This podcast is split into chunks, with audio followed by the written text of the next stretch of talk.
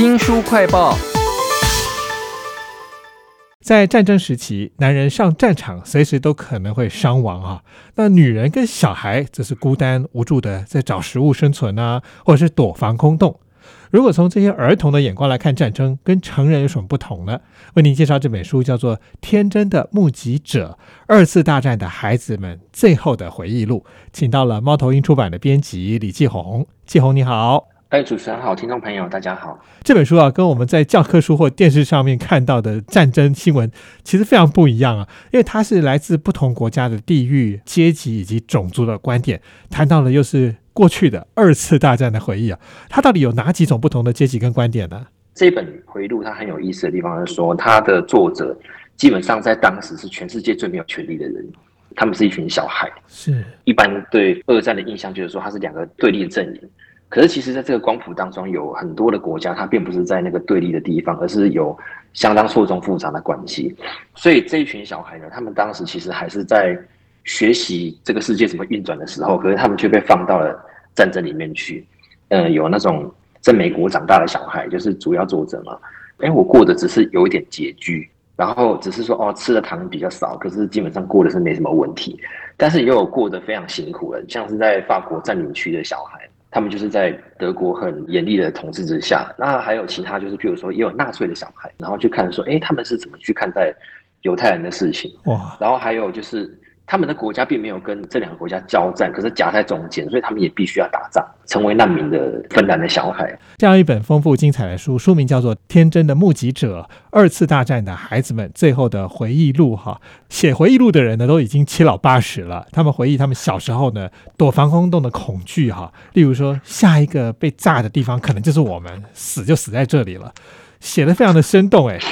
哦，关于这个，其实他们已经七老八十，即使他的记忆可能是有些错，可是他的触感，触感非常的真实。对小孩子来讲，其实关于战争，很多人的记忆也都是轰炸。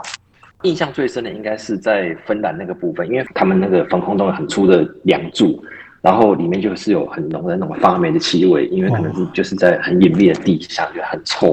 有人进来的时候，打开那个门，然后就会有那个交战的声音，就哒哒哒，那个战争的声音就非常的响。对，然后，可是这个时候大人又会跟他们讲说：“哦，没事没事。”可是其实你现在想，就会觉得说，大人应该也是觉得很恐怖。是啊，轰炸的声音在四周不断的响起来。你不知道它怎么来，跟什么时候会来。每个人在等的时候，都会觉得说：“哎，会不会下个炸到我们这边，生命就在这边结束？”所以其实真的是一个压力非常非常大的体验。是在防空洞里头躲空袭的回忆啊，都在这一本《天真的目击者》里头。其实里面还有很多战争的可怕哦，比如说他们的村庄的旁边就有大屠杀啊，但是呢，他们一直要面对的却是无止境的饥饿，因为在二战嘛，好几年了，物资都非常的缺乏。饿一天到底是什么感觉？在那个时候生活有什么困难的呢？呃，关于这一点呢，其实我还是想要从刚刚就是食物相对没有那么缺乏的美国的那位作者的故事开始讲起。他们家其实是有点就是在开杂货店的，所以就会有许多的食物配给券这样。那所以当时那个作者的妈妈就跟他说：“哦，你只要少吃一点糖，基本上就是就是很爱国，就是爱国的行为。”这样。那还有一个很有趣的是说，它里面有提到一个佩吉的乳马林这个东西。因为我们看到乳马林不就是面包店里面那种罐装乳马林吗？嗯，可是它里面所描写的乳马林就是另外一种东西，人造奶油嘛，它就是白色的糊状物，然后再滴一滴褐色的东西搅拌之后才会变成乳马林，就是非常的化学，嗯，就是用那个东西去代替奶油。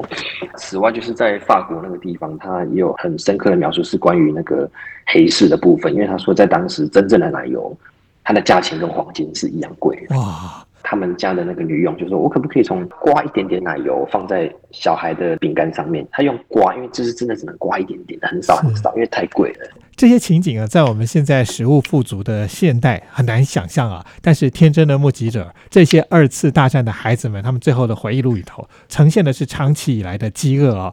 我在书里面还看到说，有一个法国的元首叫做贝当，他当时呢有点像是叛国者啦。他所送给军人的那个礼包里头有饼干，可是军人饿到说。实在没办法了，还是吃了。只是吃完以后觉得非常羞愧，因为他吃的是叛国者送的这个礼包哈。这个军人一度被俘虏，后来又释放了。他的妈妈呢，特地跑到车站去接他，一直都接不到人哈。有一天晚上，这个军人终于回到家哈，那段真是非常非常的动人。但我觉得从小孩的眼光来看更感人哈。这本《天真的目击者》里头还有一个很多元的视角。那就是黑人的混血儿童的角度哦。他的爸爸呢是从非洲过来的，然后到了法国，他看到的是德国纳粹在掌握期间呢对那些犹太人的歧视。可是他自己也是个黑人混血儿，我觉得他的视角应该是跟其他人也都非常不一样的呀。这一章的主角，他的父亲是法属索马利亚的卫生部长，那他有四分之一黑人的血统，所以他之所以会选择到非洲行医的原因，是因为呢，他觉得在非洲比在法国本土会受到的种族歧视更少。只是说这位父亲在去世之后，那他们家就整个搬回到法国，所以这位黑人小孩的作者呢，他当时是在种族打击其实是比较严格的德国占领区里面。但是，因为我们都知道，当时德国人的主要矛头还是针对犹太人。他身为一个黑人，相对没有那么大的压力，而且他其实他参加教会的时候，也一起接受那个歧视犹太人的宣传，就是说 哦，犹太人就是鼻子很大啊，有害的人种就很脏啊，什么，就是基本上就是他一样接受那个讨厌犹太人的教育。所以他后面就写说，他其实并没有直接受到呃反种族歧视的攻击，但是因为他们的。长相突出，所以其实还是受到整个白人对种族的那种歧视方式，就说叫他黑鬼嘛。当时因为德国它有分两个区域，就是占领区跟自由区。其实呢，有色人种是不可以穿越这个边界的，包括犹太人、摩洛哥人、黑人、印度支那人，还有所有棕色皮肤的人。所以其实当时因为他没有经过这个移动，所以他没有体会到说，哎，他如果经过那个边界，他就会。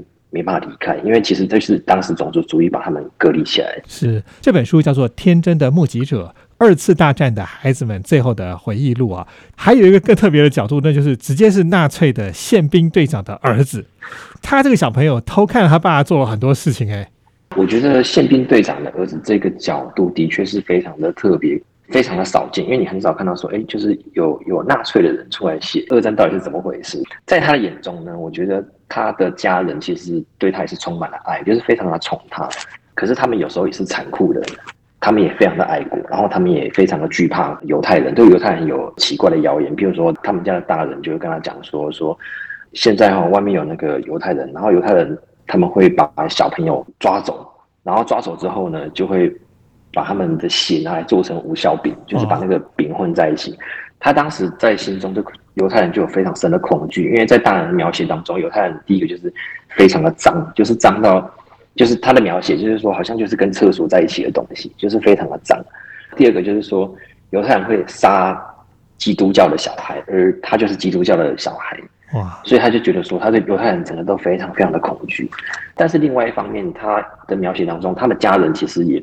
并不是那种想象中百分之百没有良心，因为像他的父亲要受命去逮捕那些犹太人，把他们集中在一起的时候的前一天晚上，他爸爸其实是反抗的，但是是内心反抗的，因为他是军人嘛。那他就说，为什么这个东西要我们去执行呢？真的是非常非常的不公平。他不想去，可是因为他是军人的关系，他就他就得去。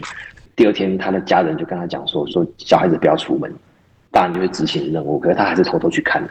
然后他就看到那个英雄般的爸爸，他的背影，可是正在执行一些很残忍的任务，然后很多人都非常的痛苦，然后咒骂他们，就说为什么你们要做这么坏的事情？然后可是当时的他也也没办法做出那种价值判断，说爸爸你正在做一件错的事情，他只是旁观。对对，因为这就是小小孩的视角，有时候就是这样子，他的那种。感觉就是要非常久的日后之后才会发酵，然后浮现出来。是这些你很难想象的战争时的回忆啊？从儿童的眼光来看是什么样子呢？都在这一本《天真的目击者：二次大战的孩子们最后的回忆录》当中啊！非常谢谢猫头鹰出版的编辑李继红为我们介绍，谢谢您，谢谢大家。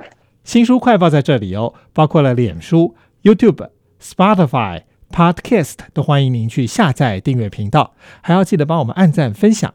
您出生在什么时候呢？有没有感受过战争的残酷呢？欢迎给我们留言哦！我是周翔，下次再会。